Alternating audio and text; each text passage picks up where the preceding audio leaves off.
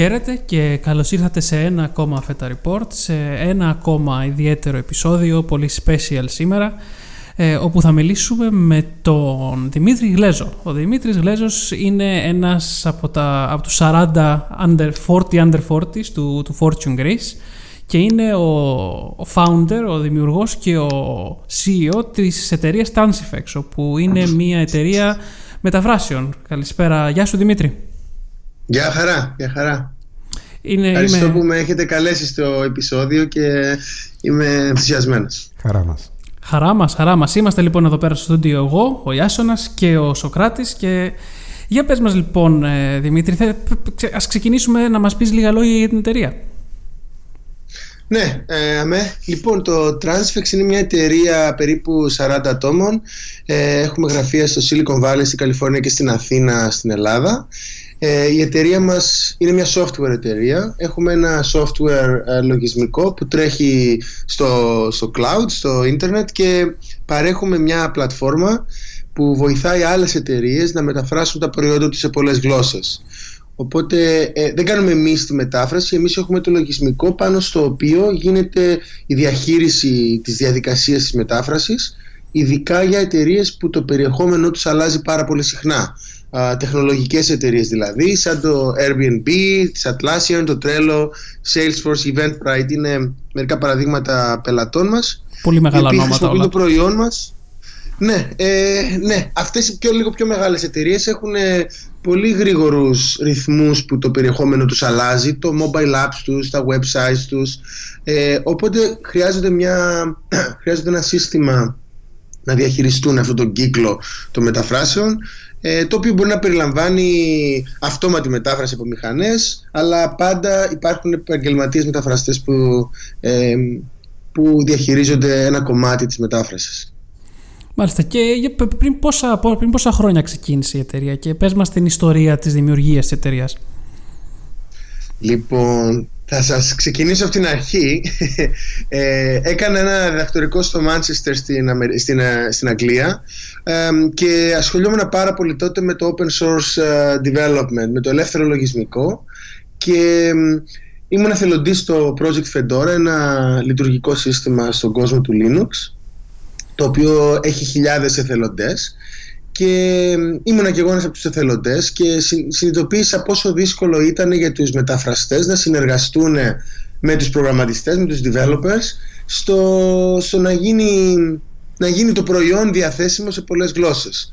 Γιατί οι μεταφραστές είναι άτομα τα οποία ασχολούνται με τη γλώσσα και οι προγραμματιστές είναι άτομα που ασχολούνται με κώδικα. Οπότε είναι λίγο δύσκολο να συνεργαστούν οι δύο. Ναι, η επικοινωνία φαντάζομαι θα είναι δύσκολη. Ναι, γιατί οι μεν είναι τεχνικοί και χρησιμοποιούν περίπλοκα εργαλεία σαν το Git, το Mercurial, κάποια δηλαδή συστήματα διαχείρισης κώδικα, και οι μεταφραστές είναι πολύ καλοί στο να αφιερώνουν τον χρόνο τους στο να κάνουν τη μετάφραση και να διαχειρίζονται το περιεχόμενο. Και έφτιαξα την πρώτη έκδοση του Transifex ως ένα εθελοντικό project, δηλαδή καθαρά open source, ελεύθερο λογισμικό, και έγινε αρκετά γνωστό στον open source κόσμο, άρχισε να το χρησιμοποιούν πολλά open source εργαλεία και προϊόντα και communities, κοινότητες, και κάπου τότε συνειδητοποίησα ότι υπάρχει ένα προϊόν εδώ πέρα που μπορεί να χρησιμοποιηθεί και από άλλους και από άλλες εταιρείες, δεν είναι μόνο δηλαδή για τον open source κόσμο, υπάρχουν χιλιάδες άλλοι οργανισμοί και ομάδες που θα το χρειαστούν, και έτσι φτιάχτηκε μια εταιρεία. Αυτή ήταν η πολύ πρώτη φάση του Transifex, η open source φάση. Ποιο έτος αυτό? Αυτό ήταν το 2008. Και τα πρώτα βήματα γίνανε στην Αγγλία ή στην Ελλάδα? Ναι, ο πρώτος κώδικας που γράφτηκε ήταν στην Αγγλία. Μετά γύρισα στην Ελλάδα, γύρισα στην Πάτρα, στην πόλη που σπούδασα, γιατί εκεί ήξερα τους πιο πολλούς προγραμματιστές και code hackers εισαγωγικά, και η εταιρεία φτιάχτηκε στην Πάτρα. Ξεκινήσαμε να έχουμε πελάτες αμέσως, οπότε δεν κοιτάξαμε να σηκώσουμε funding. Καλά, και τότε δεν υπήρχε και venture capital στην Ελλάδα. Και μεγάλωσε με ίδια κεφάλαια δηλαδή η εταιρεία, μέχρι που ξεπεράσαμε το 1 εκατομμύριο σε έσοδα από το προϊόν, και τότε άρχισαν να μας προσεγγίζουν πολλοί κάποιοι επενδυτές.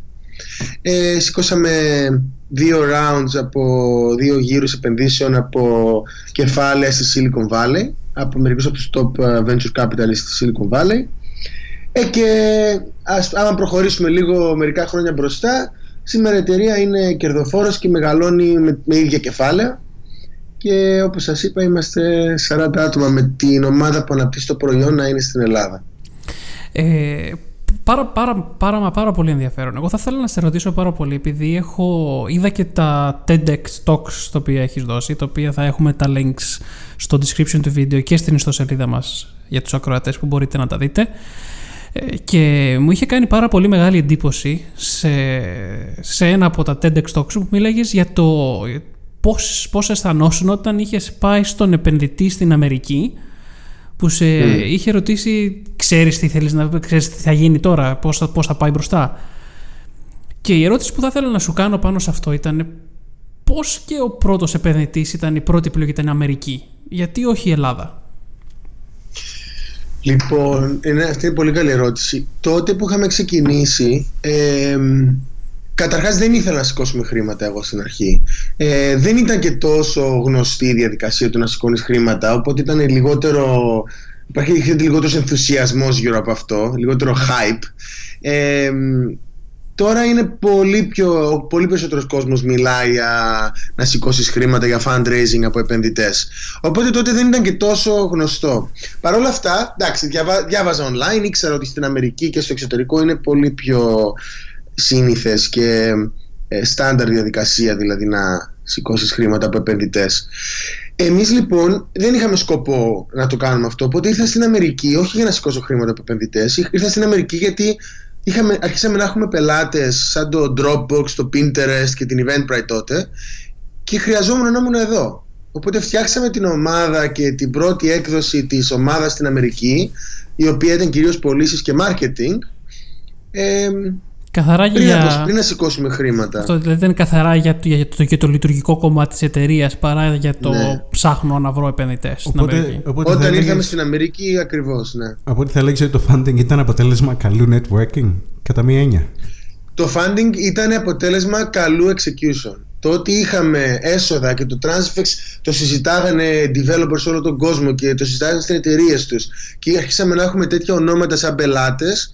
Αυτό δημιούργησε ένα σούσουρο κάπως στην αγορά των VC, που άρχισαν να μας χτυπάνε την πόρτα και να λένε τι είναι αυτό, και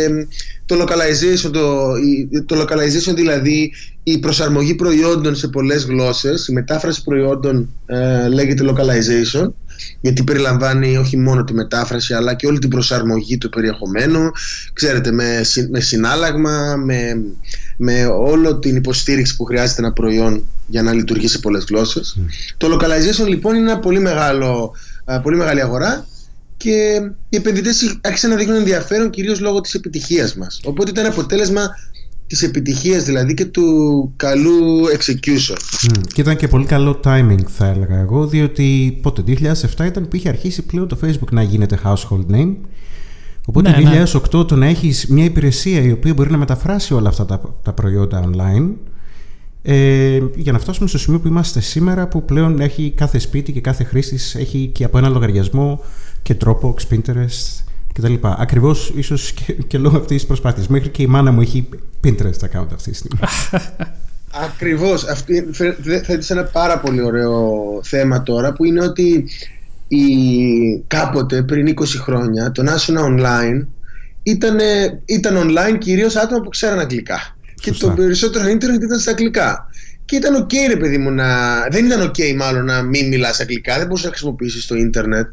Ζούμε τώρα σε μια εποχή που το ίντερνετ και οι υπολογιστές και οι συσκευές χρησιμοποιούνται από 6χρονα, 10χρονα, 90χρονα. Έχουμε οθόνες μέσα στα αυτοκίνητά μας, στα πίσω καθίσματα των αυτοκινήτων. Έχουμε ένα iPad, οι γονείς, ξέρω εγώ, σε εστιατόρια για τα παιδιά. Οι τηλεοράσεις μας είναι smart TVs, τα παρκόμετρα έχουν μικρές οθόνες. Οπότε παρατηρούμε μια έκρηξη νέου περιεχομένου, ειδικά δεδομένου το πώς το software έχει φάει σε εισαγωγικά άλλες αγορές. Όπως λέει ένας πολύ γνωστός επενδυτής στον χώρο, ο Ben Horowitz, λέει «The software is eating the world». Το software δηλαδή τρώει τον κόσμο, ξεκλειδώνει δουλειές οι οποίες ήταν παραδοσιακά χειροκίνητες, το περιεχόμενο ήταν χειροκίνητο. Οπότε λόγω αυτού του κύματος υπάρχει ένα content explosion, μια έκρηξη περιεχομένου, και ταυτόχρονα υπάρχει και μια έκρηξη στις ανάγκες για πολλές γλώσσες, ακριβώς γιατί έχει μεγαλώσει και το κοινό τόσο πολύ. Ναι, ακριβώς. Μεγαλώνει η ανάγκη προσβασιμότητας ουσιαστικά για το μέσο χρήση. Να αρχίσουμε να το χρησιμοποιούμε. Ακριβώς. Ναι, εννοείται. Και η γλώσσα γίνεται, όσο περνάνε τα χρόνια και ο καιρός, γίνεται όλο και λιγότερο ένα εμπόδιο. Γιατί άμα το σκεφτούμε πλέον, ας πούμε, και το Chrome από μόνο του έχει παντού μια μετάφραση. Έτσι. Ακριβώς. Και τώρα έχουμε φτάσει, ας πούμε, στην καρδιά του τι κάνουμε στο Transifex, το λόγο δηλαδή που ξυπνάμε κάθε μέρα και πάμε στο γραφείο, είναι γιατί σκεφτόμαστε και έχουμε σαν στόχο να κάνουμε την τεχνολογία διαθέσιμη σε όλο τον κόσμο. Να μπορεί να χρησιμοποιεί όλος ο κόσμος σε όλη τη γη την τεχνολογία στη μητρική του γλώσσα. Από παιδιά σε σχολεία μικρά μέχρι κόσμος μεγάλος που χρησιμοποιεί συσκευές για να είναι ασφαλής στο σπίτι και να ζει καλά. Και αυτό είναι που μας κάνει έτσι drive και μας οδηγεί κάθε μέρα στο γραφείο. Μάλιστα. Συζητήσαμε το πώς ξεκίνησε η Transifex και η όλη η εταιρεία. Θα μπορούσες να μας πεις πώς ήταν η δομή της εταιρείας αρχικά και πώς έχει εξελιχθεί τώρα, τι έχει αλλάξει και τι έχει βελτιωθεί?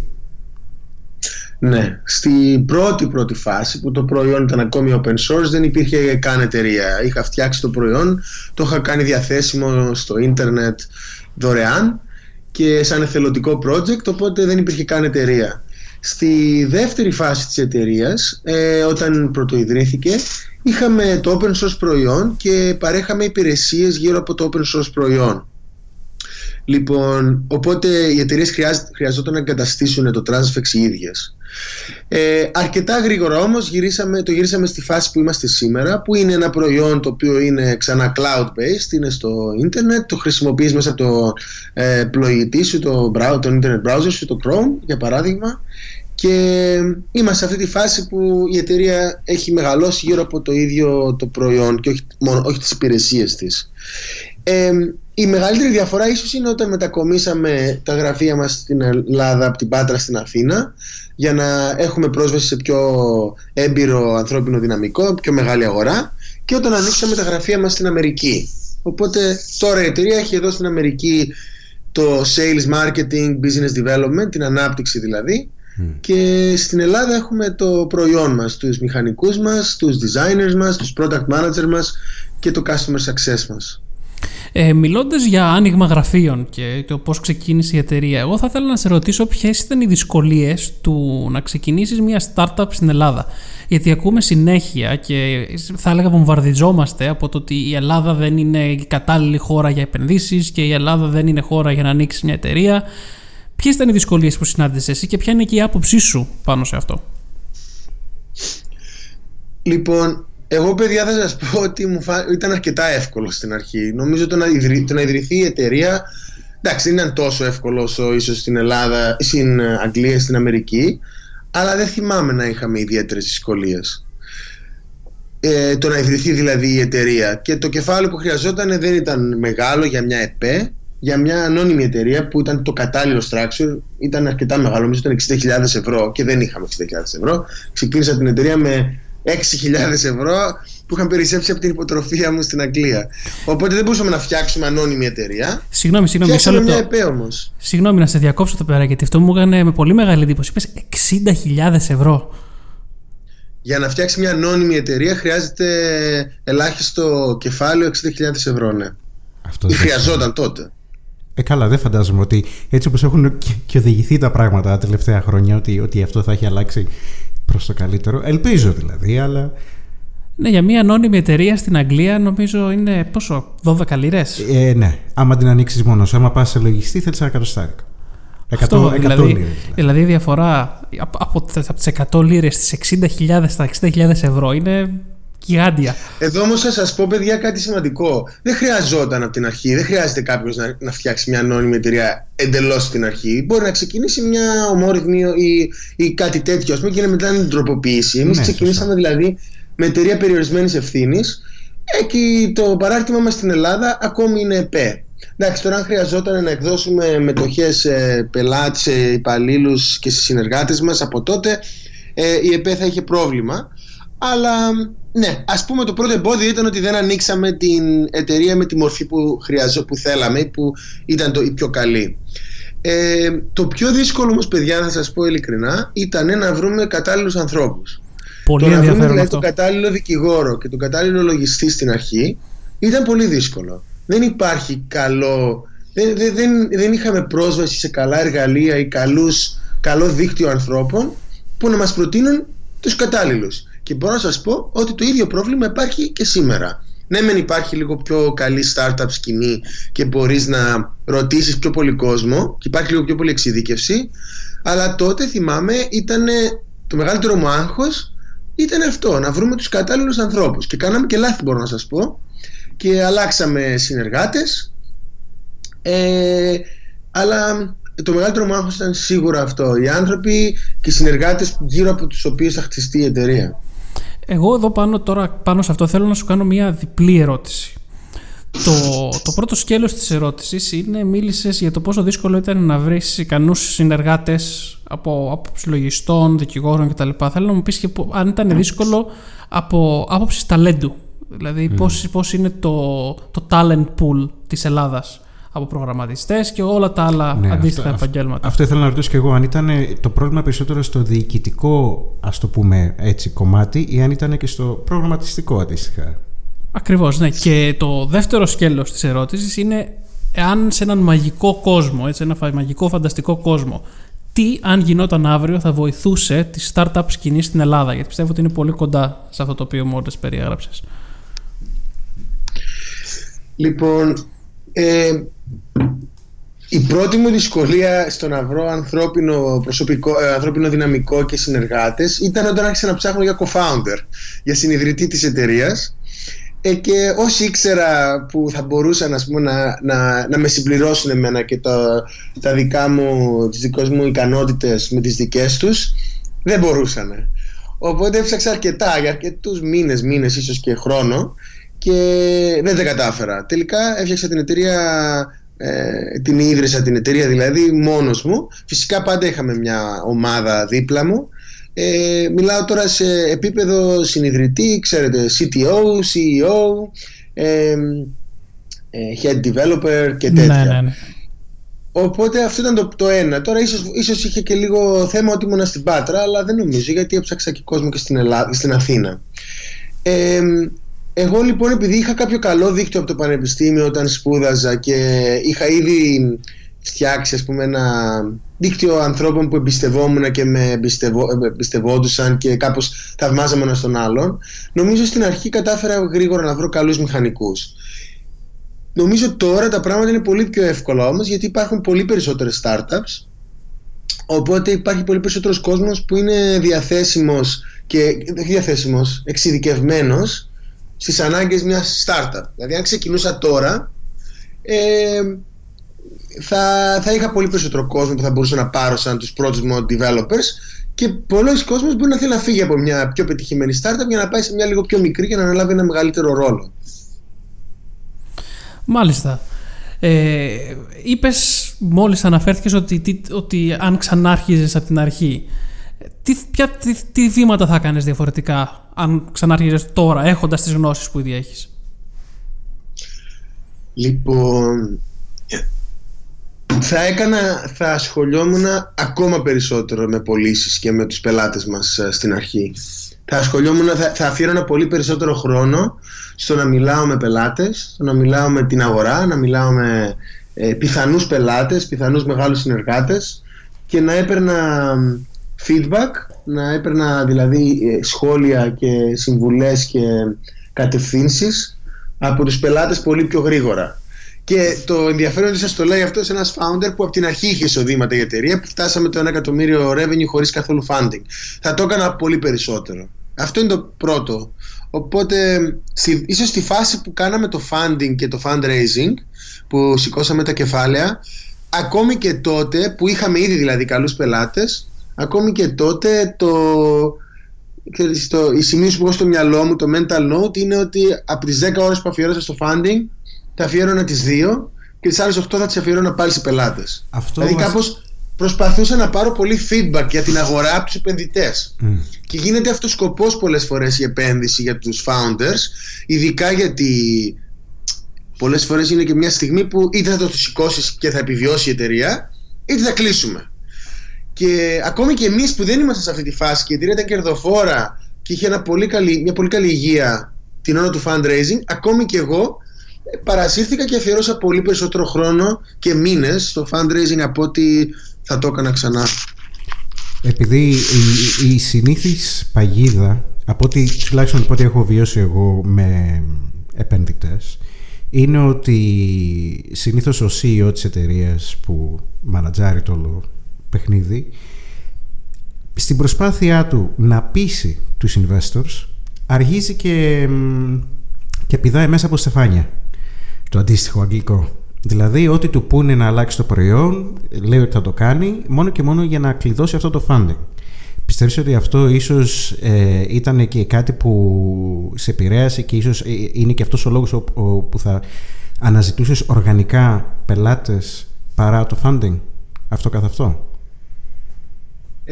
Νομίζω ήμασταν από τις πολύ λίγες εταιρείες που ήμασταν σε μια θέση ισχύως, σε ένα position of strength, όταν σηκώσαμε τα χρήματα. Οπότε οι επενδυτές εμάς δεν μας ζητήσανε να κάνουμε πολλά πράγματα στο προϊόν. Το δεύτερο είναι ότι επειδή το ενδιαφέρον ήταν από πολύ έμπειρους επενδυτές στο Silicon Valley σε πολλές περιπτώσεις, ξανά όχι πάντα, γιατί έχω συναντήσει και κόσμο που τώρα το ξανά έκανα με τίποτα δεν συναντούσα, δεν είχε νόημα, ήταν πολύ ανώριμοι επενδυτές για να... ήταν χάσιμο χρόνο.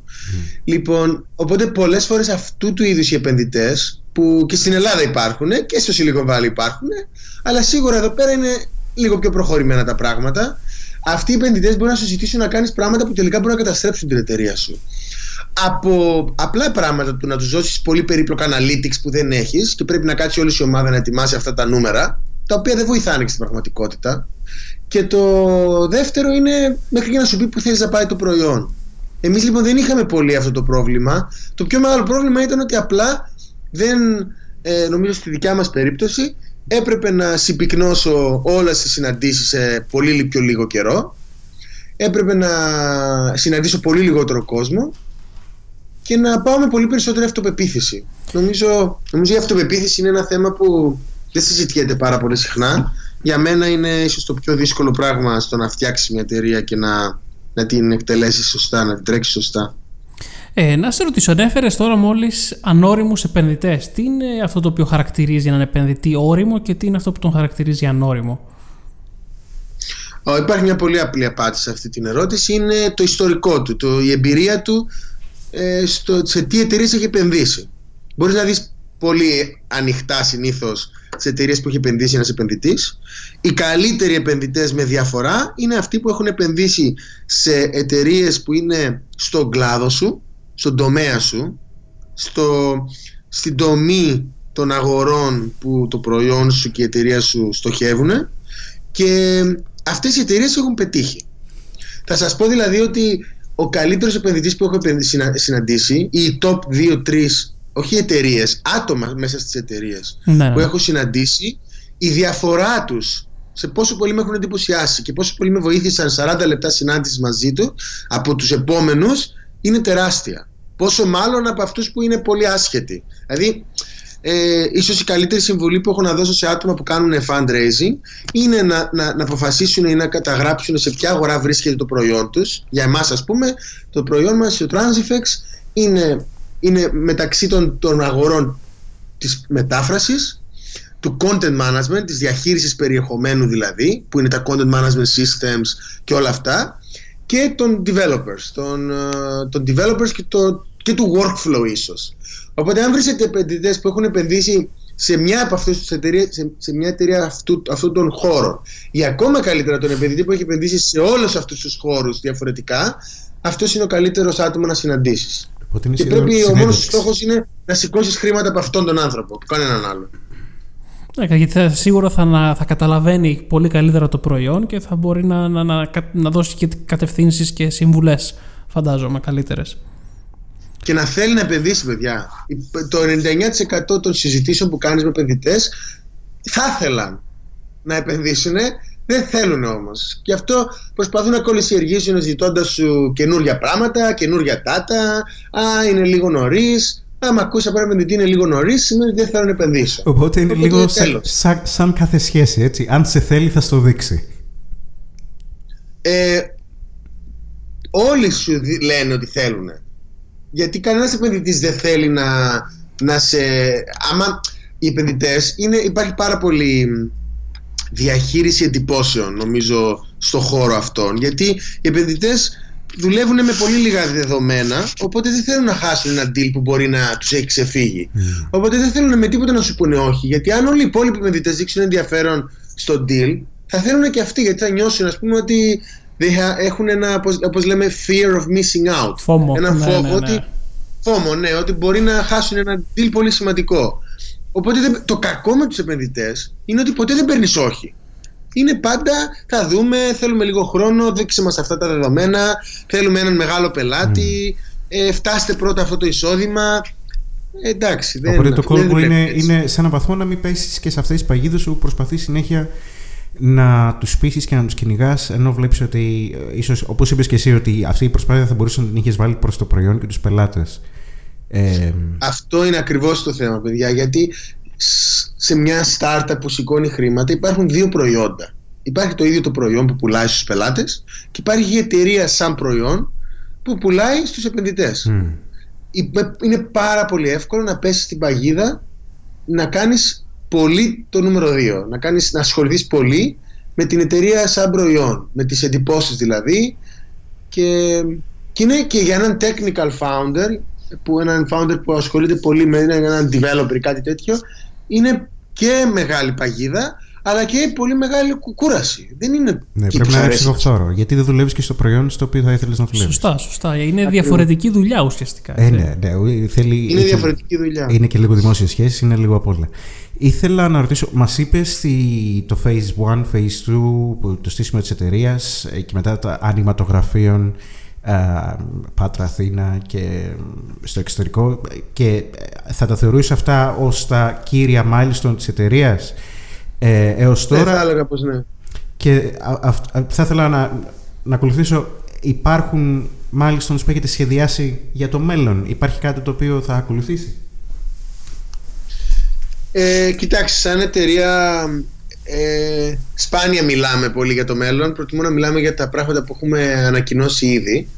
Αυτό που μπορώ να πω είναι ότι πριν 3 εβδομάδες μαζευτήκαμε όλη η ομάδα, όλη η εταιρεία από όλο τον κόσμο σε ένα summit, σε ένα Transifex Summit, σε ένα συνέδριο, μίνι συνέδριο στην Κροατία, και σχεδιάσαμε την επόμενη χρονιά και τα επόμενα μας βήματα, τα στρατηγικά μας επόμενα βήματα.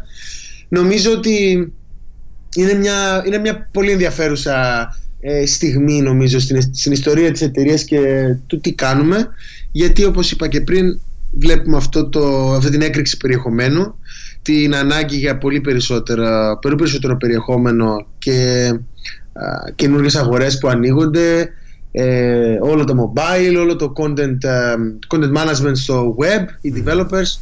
Όλα αυτά τα πράγματα νομίζω ανοίγουν μια πολύ, πολύ και καλή καινούργια φάση για την εταιρεία μας. Η αυτόματη μετάφραση από μηχανές, το machine translation, τα πάει πάρα πολύ καλά.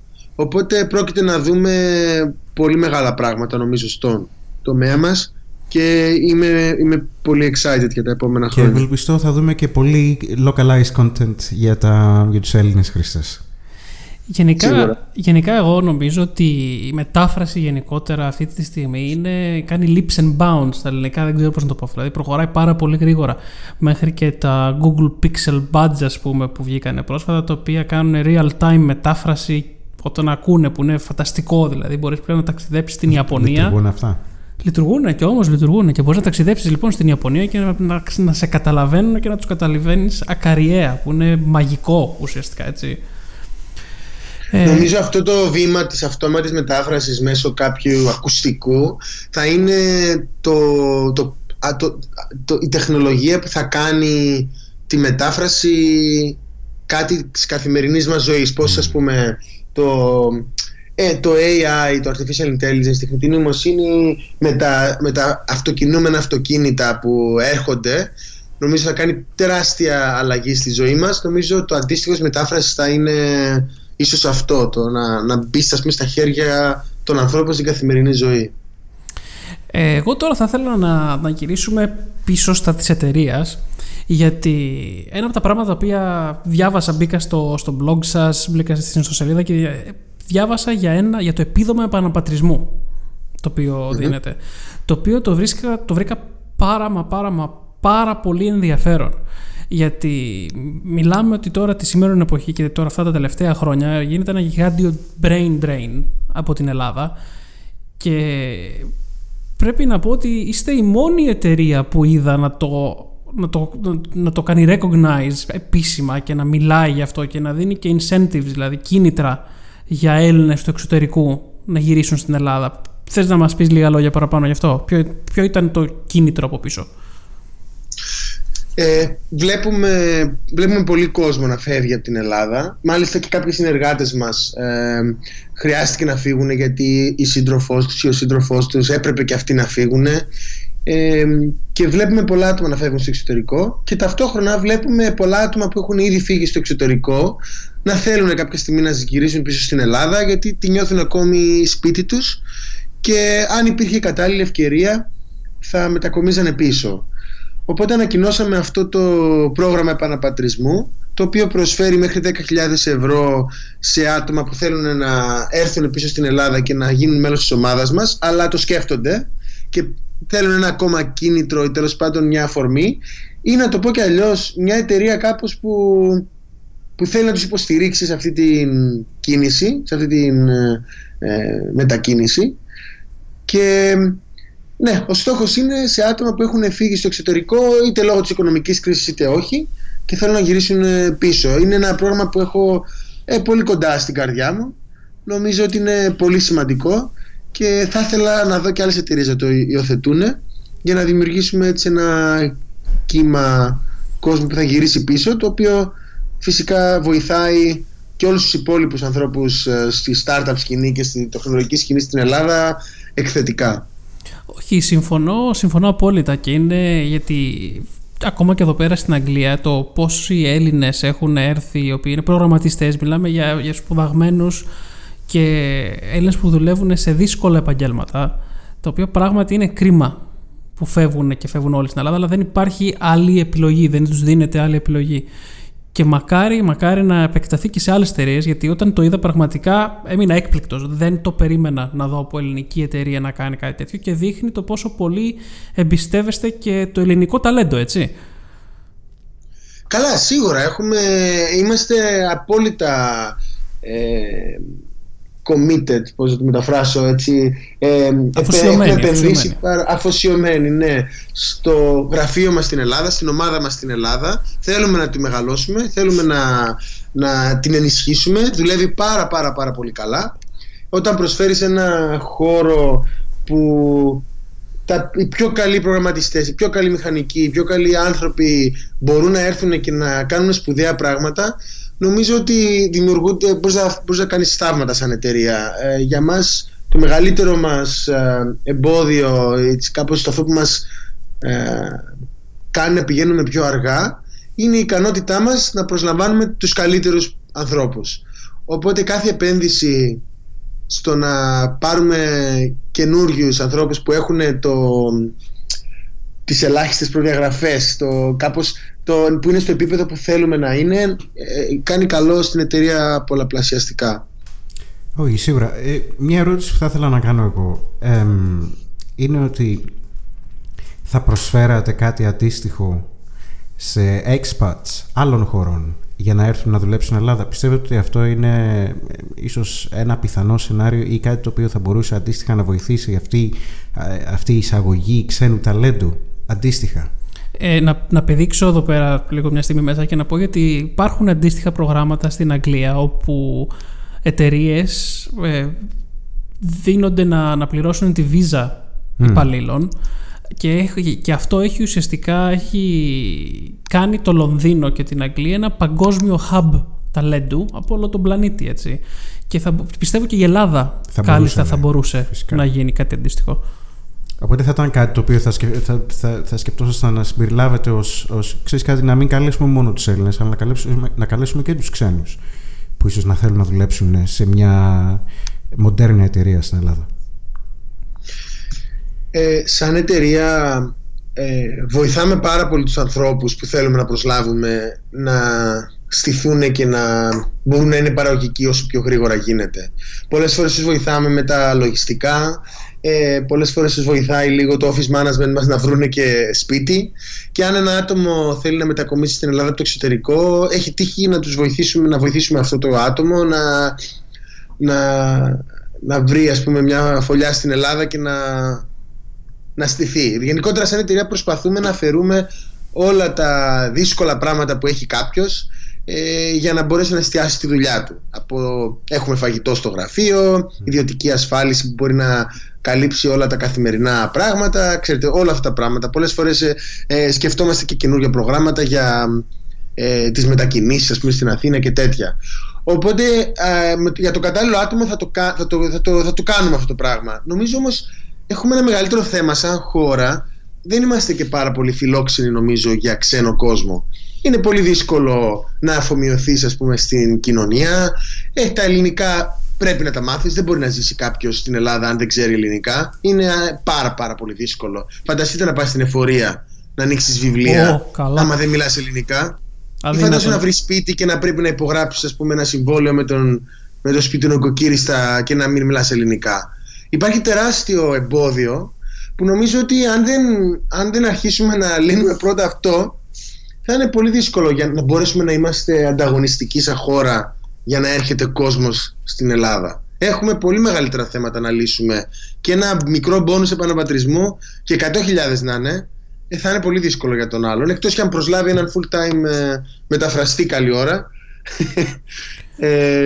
στην Ελλάδα. Όχι, έχεις απόλυτο δίκιο, και αυτό είναι κάτι το οποίο έχουμε συζητήσει και αρκετές φορές εδώ πέρα στο podcast, γιατί τη ζούμε τη διαφορά της κοινωνίας στην Αγγλία με τη διαφορά της κοινωνίας στην Ελλάδα. Και βέβαια τώρα, μιλώντας για κοινωνία και για κουλτούρα της χώρας, εγώ θα θέλω να ρωτήσω για την κουλτούρα της εταιρείας.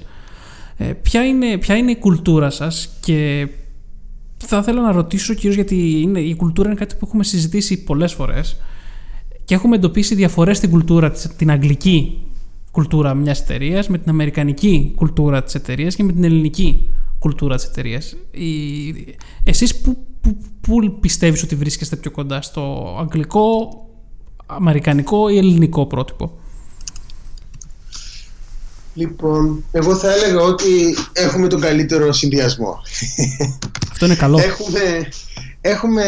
Το ελληνικό μας γραφείο είναι πάρα πολύ φιλικό, ο κόσμος είναι πάρα πολύ ανοιχτός, οι συνεργάτες θέλουν πάρα πολύ να βοηθήσουν ο ένας τον άλλον, υπάρχει πάρα πολύ έντονο το teamwork και το ότι αν εσύ πετύχεις τους δικούς σου στόχους σαν συνεργάτης μου, σημαίνει ότι θα πετύχω και εγώ τους δικούς μου. Και ένα πολύ φιλικό κλίμα στο γραφείο, το οποίο ίσως είναι σπάνιο στο εξωτερικό, ακόμη και στην Αμερική. Λοιπόν, συγγνώμη, αυτό είναι συγγνώμη, να πω ότι και στην Αγγλία είναι πάρα πολύ σπάνιο αυτό, γιατί πραγματικά εντυπωσιάστηκα μόλις ανέφερες ότι αν πετύχω εγώ το στόχο μου, σημαίνει θα πετύχεις και εσύ το στόχο σου, σημαίνει θα πετύχει και η εταιρεία το στόχος σου και θα είναι καλύτερα για όλους μας. Αυτό είναι κάτι το οποίο και εγώ υποστηρίζω και προσπαθώ να σπρώξω όσο περισσότερο γίνεται, και δεν το έχω συναντήσει σε αγγλικές εταιρείες. Όχι, υπάρχει μια αντιμετώπιση δημόσιο υπαλλήλου. Κάνω τη δουλειά μου, φεύγω στην ώρα μου, τελείως υπόθεση. Ναι, και αυτό είναι πολύ, πολύ χαρούμενο το να ακούω ότι υπάρχει αυτό το μοντέλο κάπου εκεί έξω, να πω. Ναι, και η εταιρεία μας έχει κάποια values, κάποιες αξίες που τις έχουμε υιοθετήσει όλοι και έχουν προκύψει από σχόλια όλων μέσα στην εταιρεία, και η πρώτη μας αξία είναι να είσαι ένας πολύ καλός συμπαίκτης, να είσαι be a true teammate, και κάπως ας πούμε οι λεπτομέρειες κάτω από αυτό είναι ότι πρέπει να είσαι για τον άλλο στην εταιρεία, να είσαι invaluable, να είσαι ανεκτήμητης αξίας για τον δίπλα σου και να μπορείς να τον βοηθάς συλλογικά και πάρα πολύ συλλογικότητα. Αυτό λοιπόν είναι το κομμάτι, ας πούμε, μάλλον το κομμάτι το ελληνικό που έχουμε στο γραφείο, για το οποίο χαίρομαι πάρα πολύ. Τώρα το κομμάτι το αμερικάνικο που έχουμε στην κουλτούρα της εταιρείας είναι η σοβαρότητα απέναντι στους στόχους της εταιρείας, το vision, το όραμα που έχει η εταιρεία και πόσο ψηλή είναι η στόχη που έχουμε, το πόσο έμφαση δίνουμε στο growth, στην ανάπτυξη των ανθρώπων μας, της εταιρείας, της ομάδας, του να δουλεύουμε έξω από τη ζώνη άνεσης, το comfort zone μας. Ναι. Η κουλτούρα του ότι δεν υπάρχουν λάθη, αλλά υπάρχουν ευκαιρίες για να μαθαίνεις κάτι και να το βελτιώνεις στο μέλλον. Και γενικότερα νομίζω το να διαλέγεις τους καλύτερους ανθρώπους να δουλέψεις, που έχουν τα πιο μεγάλα όνειρα, τα πιο μεγάλα οράματα οι ίδιοι, είναι κάτι το οποίο δεν νομίζω το κάνουν πάρα πολλές εταιρείες. Είναι κάτι λίγο πιο πολύ, ξέρεις, Αγγλία, Silicon Valley. Ναι, και σίγουρα όχι ελληνικές εταιρείες. Σίγουρα, ακριβώς, ναι. Δηλαδή το family style, ας πούμε, ξέρεις, η οικογενειακή επιχείρηση που καλά είμαστε ρε εσύ αδερφέ και τέτοια, δεν υπάρχει, ας πούμε, στην εταιρεία μας. Τα εμπόδια μετακινούνται αμέσως. Αν υπάρχει μια μικρή παρεξήγηση ή μια μικρή διαφωνία, συζητιέται αμέσως, ανοιχτά και προχωράμε. Δεν υπάρχει, ας πούμε, οπότε δράμα. Δεν μένει τίποτα στο υπόβαθρο το οποίο ή να είναι κρυφό ή το οποίο θα μπορούσε να δημιουργήσει προβλήματα στο μέλλον. Ήθελα να ρωτήσω πάνω σε αυτό, πώς βρίσκεις αυτόν τον αφοσιωμένο υπάλληλο που θα είναι έτσι, θα είναι φυσικά και ταλαντούχος αλλά και ταπεινός για να μπορέσει να αναγνωρίσει αυτά τα σημεία για αυτά τα προβλήματα. Επειδή είναι κάτι το οποίο έχουμε καλύψει στο podcast στο παρελθόν για το πώς γίνονται συνεντεύξεις σε πολλές εταιρείες, προβλήματα που αντιμετωπίζουμε και διάφορα σημεία με τα οποία έχουμε δυσκολίες. Εφόσον έχεις την ευχέρεια, θα μπορούσες να μας πεις λίγο για το process και το πώς διαλέγεις το ταλέντο, αλλά και ποια είναι τα stages για τις συνεντεύξεις, τι είναι αυτό το οποίο κοιτάς, δηλαδή για κάποιον ο οποίος ίσως ενδιαφέρεται να δουλέψει και στην Transifex, τι είναι αυτό το οποίο θα έπρεπε να επιδείξει. Λοιπόν, πρώτα απ' όλα ας ξεκινήσουμε με το ότι στέλνεις το βιογραφικό σου. Ωραία. Έχουμε αυτή τη στιγμή αρκετές θέσεις εργασίας ανοιχτές στην ιστοσελίδα μας και έχουμε φτιάξει και μια ειδική σελίδα που λέει tips, συμβουλές για το πώς να στείλεις το βιογραφικό σου στο Transifex και συγκεκριμένα πώς να γράψεις το βιογραφικό σου, γιατί λαμβάνουμε πάρα πολλά βιογραφικά τα οποία είναι γραμμένα με τρόπο που αδικούνε το άτομο που έχουμε, που κάποιες φορές έχουμε πει ρε εσύ, ας δώσουμε μια συνέντευξη σε αυτό, παρόλο που φαίνεται ότι δεν είναι καλό, και έρχεται και έχουμε μείνει κάγκελο με το πόσο καλός είναι. Οπότε νομίζω δεν υπάρχει πάρα πολύ καλή κουλτούρα στην Ελλάδα στο να γράφεις πολύ καλά βιογραφικά με τον τρόπο που τα θέλει να τα διαβάσει μια εταιρεία σαν το Transifex. Οπότε θα σας δώσω το link να το περιλάβουμε στο description του podcast. Οπότε αυτό είναι το ένα. Και το δεύτερο είναι μέσω πολύ καλών συνεντεύξεων, νομίζω μπορείς να φτάσεις κοντά στο να καταλάβεις αυτό το άτομο, τι αντιπροσωπεύει, ποιες είναι οι αξίες του, πόσο φιλόδοξο είναι, πόσο ταπεινό είναι με την καλή έννοια. Οπότε οι συνεντεύξεις που κάνουμε είναι όλες, συγκλίνουν γύρω από τις αξίες της εταιρείας μας και κοιτάμε αν αυτό το άτομο πρεσβεύει αυτές τις αξίες και μπορεί να μεγαλώσει στο σημείο που θα θέλαμε, και βλέπουμε, ας πούμε, αυτή την προοπτική και το potential. Γενικότερα κάνουμε hire πολύ έντονα γύρω από την προοπτική. Έχει τύχει να προσλάβουμε, ας πούμε, άτομα αμέσως έξω από το πανεπιστήμιο και σε ένα χρόνο να έχουν γίνει senior άτομα στην εταιρεία. Έχει τύχει, γιατί το έχουμε δει, ας πούμε, αυτό το... Και το αναγνωρίζουμε. Τη σπίδα στο μάτι τους, ναι. Μια ερώτηση που σίγουρα θα ρωτήσω ο Δημήτρης αν ήταν εδώ. Κάνατε coding test για τους developers? Λοιπόν, κάνουμε coding tests, ναι, αλλά αποφεύγουμε πάρα πολύ. Δεν μας αρέσουν καθόλου τα coding tests που είναι λες το άλλο στάσου στον ασπροπίνακα και λύσει αυτό το πρόβλημα μπροστά μου. Πολύ σπάνια ένας developer χρειάζεται να λύσει ένα τέτοιο πρόβλημα στην καθημερινή ζωή.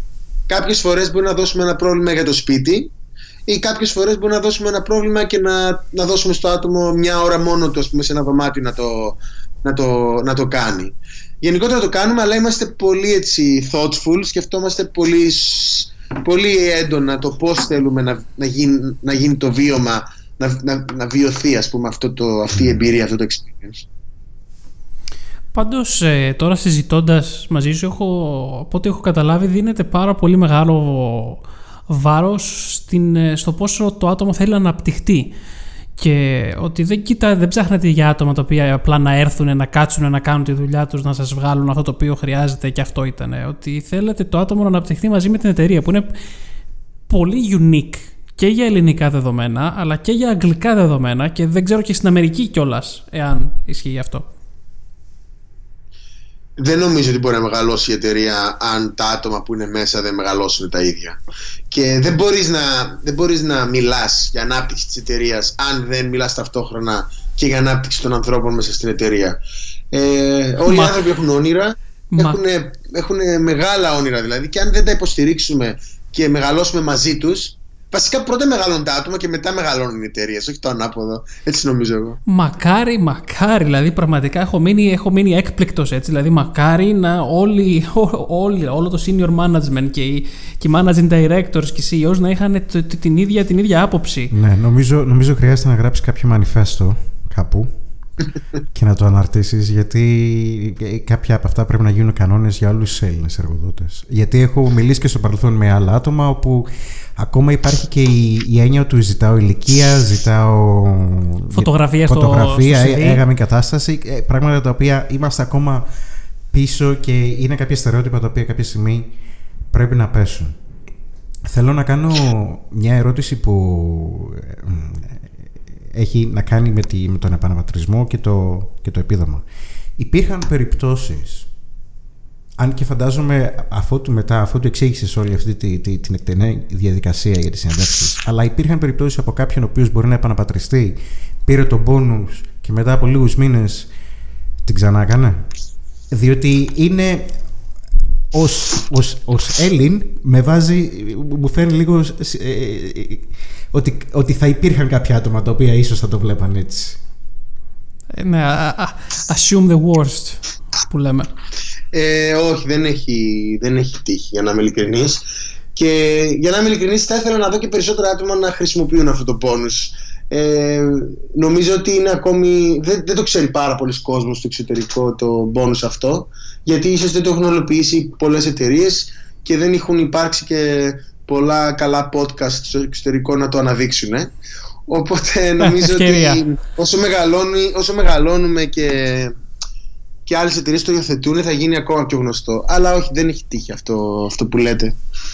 Νομίζω είναι μεγάλη διαδικασία για κάποιον. Άμα περάσει τις συνεντεύξεις μας και καταφέρει να γίνει μέλος της ομάδας και μετά θέλει να φύγει, εντάξει, πολλή δουλειά για να πάρεις, ας πούμε, ένα μικρό μπόνους. Δηλαδή, θα σας πω και την αλήθεια, άμα καταφέρεις και γίνεις μέλος της ομάδας μας, σου αξίζουν τα 10.000 ευρώ και ας φύγεις μετά.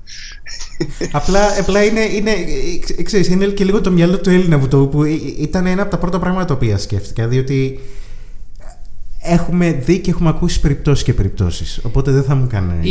Η αλήθεια είναι, ναι, ότι το αίμα του Έλληνα λίγο πολύ είναι ότι πώς θα εκμεταλλευτούμε την κάθε κατάσταση.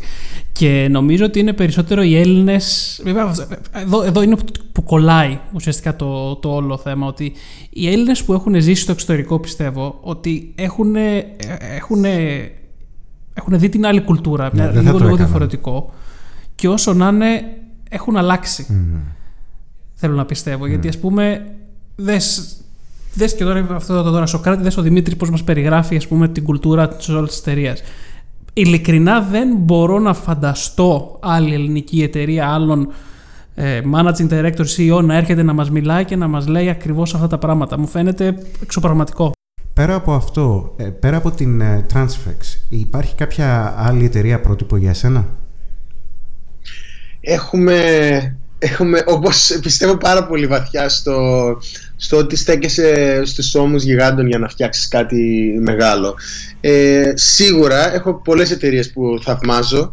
Νομίζω Νομίζω για το θέμα της κουλτούρας και του πώς μπορείς να κάνεις scale, να μεγαλώσεις μια εταιρεία διατηρώντας μια πολύ καλή κουλτούρα, η Google είναι ίσως το καλύτερο παράδειγμα που έχω. Θεωρώ αξιοθαύμαστο το ότι έχουν καταφέρει να φτιάξουν μια τόσο μεγάλη εταιρεία σε σχέση με όλες τις υπόλοιπες εταιρείες που είναι αυτού του μεγέθους. Το πόσο καλή κουλτούρα έχουν είναι εκπληκτικό.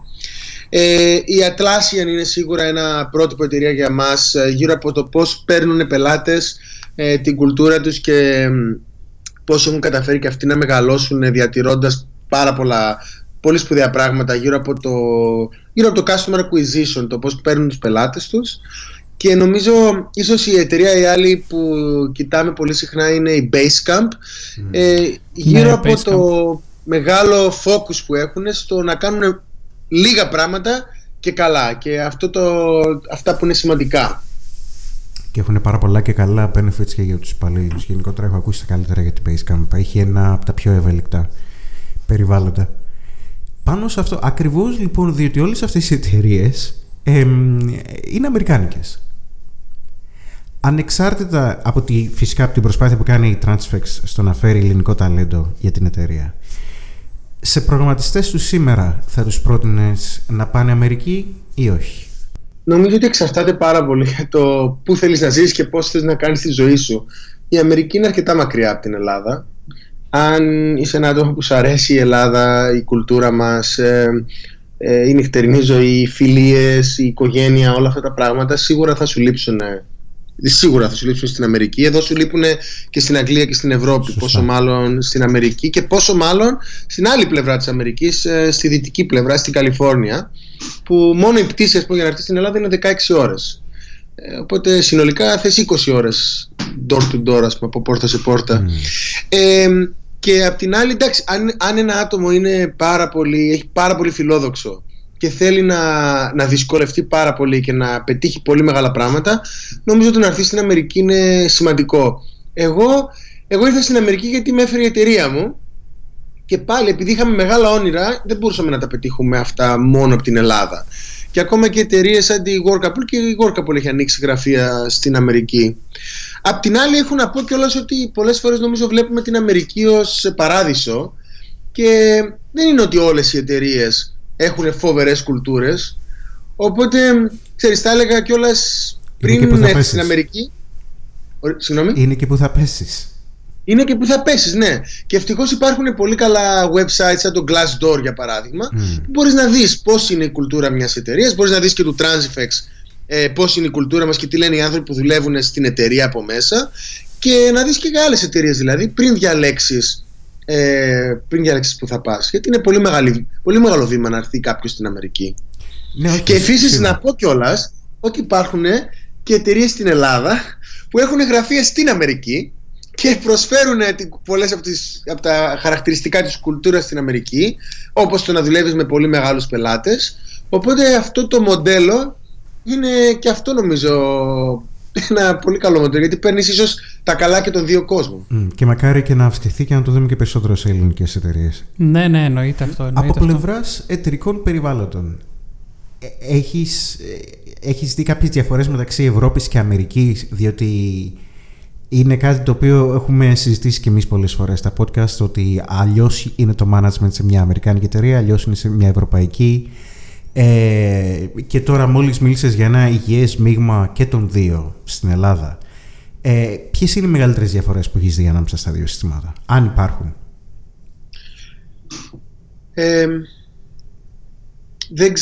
Δεν ξέρω πολλές λεπτομέρειες, και νομίζω ίσως το κλίμα στην Ευρώπη ίσως είναι κάτι το οποίο... Ίσως δεν υπάρχει ένα κλίμα στην Ευρώπη, γιατί νομίζω το management στον τρόπο που γίνεται στη Γερμανία με τον τρόπο που γίνεται στην Ελλάδα και στην Αγγλία ίσως είναι λίγο διαφορετικό. Και ακόμη και στο Λονδίνο υπάρχουν άπειρες εταιρείες στο Λονδίνο που έχουν διαφορετικές κουλτούρες. Οπότε στη startup συγκεκριμένα θα έλεγα ότι απλά εδώ τα πράγματα είναι πολύ πιο επιθετικά από άποψη aggressiveness. Σαν εταιρεία έχεις πολύ μεγάλους στόχους, νιώθουμε ότι αν δεν πετύχουμε τους στόχους μας στο επόμενο ένα χρόνο δεν έχει νόημα να συνεχίσουμε, θα κάνουμε μια άλλη εταιρεία. Ο κόσμος κυνηγάει δηλαδή την επιτυχία της εταιρείας πολύ πιο έντονα, το οποίο σημαίνει και ταυτόχρονα πολύ πιο μεγάλη πίεση στη δουλειά, σημαίνει λάθη, σημαίνει πολύ επιθετικό hiring, που σημαίνει ότι η κουλτούρα σου και το περιβάλλον στην εταιρεία σου μπορεί να πληγούν, και πολύ μεγάλο ρίσκο. Νομίζω ότι ίσως αυτό είναι μια μεγάλη διαφορά. Και το αντίστοιχο, η άλλη πλευρά του νομίσματος όμως, είναι ότι εδώ είναι πολύ πιο αποδεκτό να κάνεις λάθη. Είναι μέρος της ζωής, είναι μέρος της δουλειάς, και όσο πιο πολλά λάθη έχεις κάνει, σαν να έχεις πιο πολλά γαλόνια κάπως. Οπότε στην Ευρώπη νομίζω η αποτυχία και το failure είναι πολύ πιο... τα κατηγορούμε πολύ περισσότερο. Καλά, στην Ελλάδα δεν το συζητάω. Έχουμε πολύ δρόμο να κάνουμε μπροστά μας γύρω από αυτό. Και να αναφέρω κιόλας ότι είναι και ένα κομμάτι στην κουλτούρα του Transifex που προσπαθούμε να το βελτιώνουμε. Γιατί η ελληνική μας ομάδα καμιά φορά νιώθει ότι δεν είμαστε έτοιμοι να ανακοινώσουμε αυτό το πράγμα. Σιγά μην γράψουμε ένα blog post γι' αυτό, δεν είναι κάτι σπουδαίο. Ενώ στην πραγματικότητα τα παιδιά κάνουν φοβερά πράγματα. Τελευταία, ας πούμε, είχαμε έναν τρόπο που δουλεύουμε μέσα στην engineering ομάδα μας, ένα μανιφέστο, ας πούμε, που περιέγραφε όλες τις αρχές τις οποίες ακολουθεί η engineering μας ομάδα όταν γράφουμε κώδικα και όταν αναπτύσσουμε το προϊόν μας. Και πριν 3 μέρες το ανακοινώσαμε σε όλο τον κόσμο και το έχουμε κάνει public, και όλοι μπορούν να δουν πώς δουλεύει η εταιρεία μας και η engineering μας ομάδα στο Transifex. Το έχουμε ονομάσει Transifex Engineering Manifesto. Αυτό, ας πούμε, το να μπορούμε να μιλάμε ανοιχτά για τη δουλειά μας είναι κάτι, ας πούμε, που δεν το μαθαίνουμε σιγά σιγά σαν ομάδα στην Ελλάδα.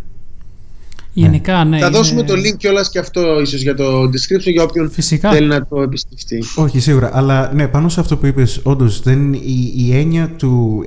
Δεν ξέρω, ίσως να είναι ένας φόβος του να φανείς αδύναμος, του να φανείς ευάλωτος. Το έχουμε λίγο αυτό και πολλές φορές είναι που κρύβουμε και ή τα αφήνουμε μέχρι την τελευταία στιγμή. Ναι, και... Αυτό νομίζω είναι νομίζω πολύ σημαντικό αυτό. Και τρέχουμε και δεν φτάνουμε.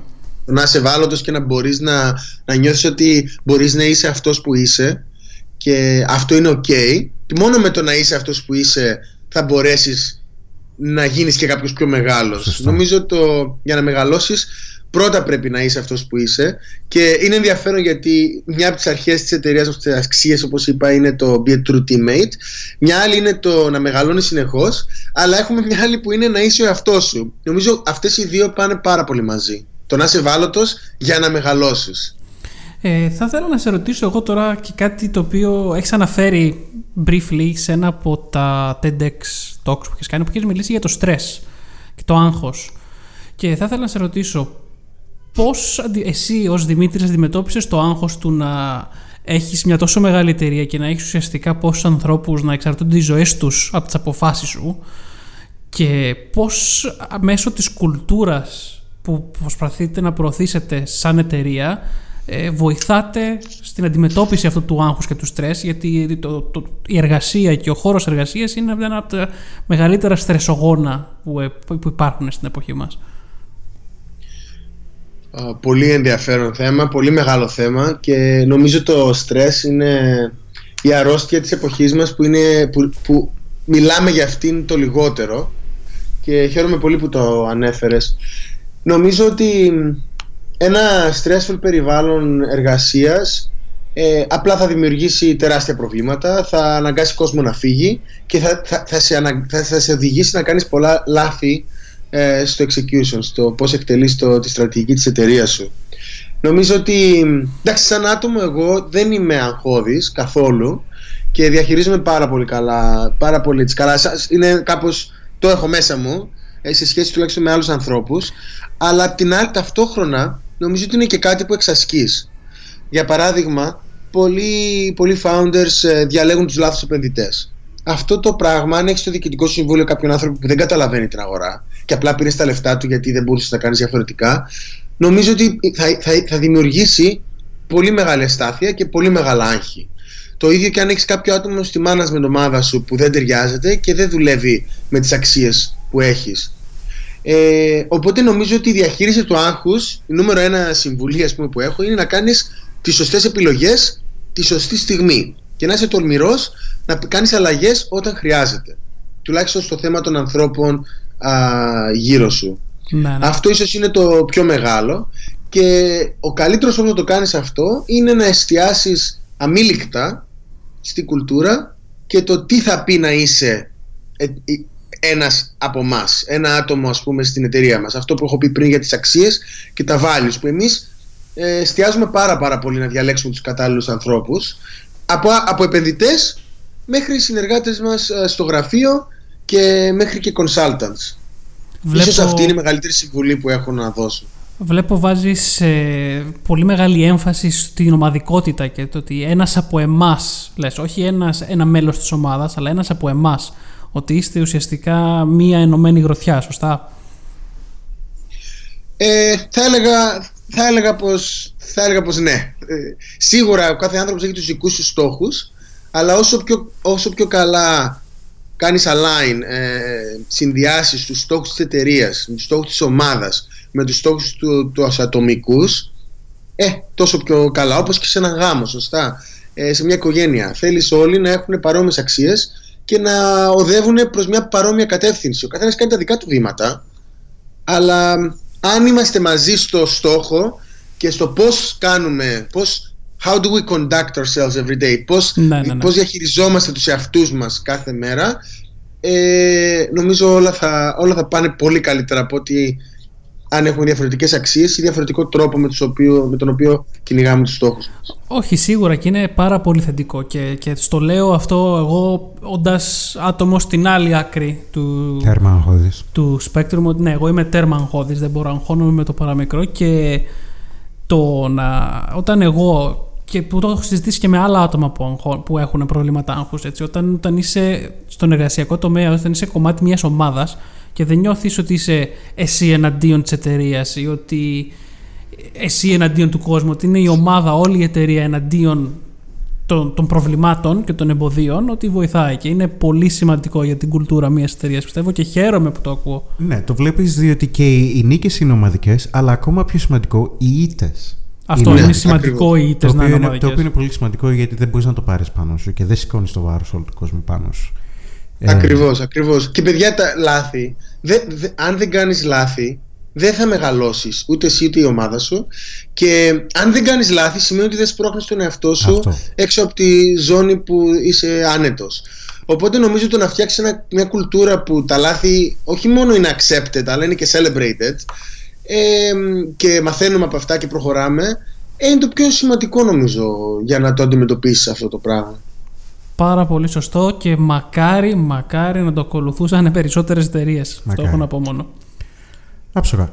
Νομίζω μια εκτενέστατη και πολύ ευχάριστη συνέντευξη. Έχω μια πολύ σημαντική τελευταία ερώτηση, η οποία είναι απαραίτητη για τους ακροατές μας. Αγαπημένο ελληνικό τυρί, και γιατί? Λοιπόν, θα έλεγα ίσως ναξιώτικη γραβιέρα, γιατί έχει πολύ έτσι έντονες γεύσεις. Αγάπη μεγάλη.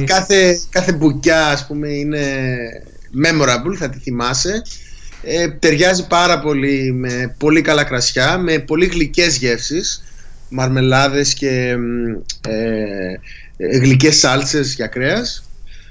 Οπότε θα έλεγα, χωρίς να το σκεφτώ πάρα πολύ. Νομίζω άμα κάνουμε πάρτου, μπορεί να κάνουμε μόνο συζητήσεις περί φαγητού και τις πιο καλές συνταγές οι οποίες έχεις και έχεις δοκιμάσει. Αμέ, μαγειρεύω πολύ, μου αρέσει πάρα πολύ το φαγητό. Βοηθάει και με το άγχος το μαγείρεμα, λέω εγώ. Ναι. Μια χαρά. Δημήτρη, σε ευχαριστούμε πάρα πολύ που ήσουν σήμερα εδώ μαζί μας, που βέβαια βγάλες λίγο πολύτιμο χρόνο από την ημέρα σου στο Πάλο Άλτο της Καλιφόρνια να μιλήσεις μαζί μας. Σε ευχαριστούμε πάρα πολύ και πάλι. Εγώ ευχαριστώ, παιδιά, ευχαριστώ. Ήταν τιμή μου και μου αρέσει πάρα πολύ το podcast σας, και καλή επιτυχία, και θα χαρώ πάρα πολύ να ξανάρθω. Με μεγάλη μας χαρά. Εννοείται. Λοιπόν, χάρηκα πολύ τη συζήτησή μας. Σε ευχαριστούμε πολύ. Γεια σας.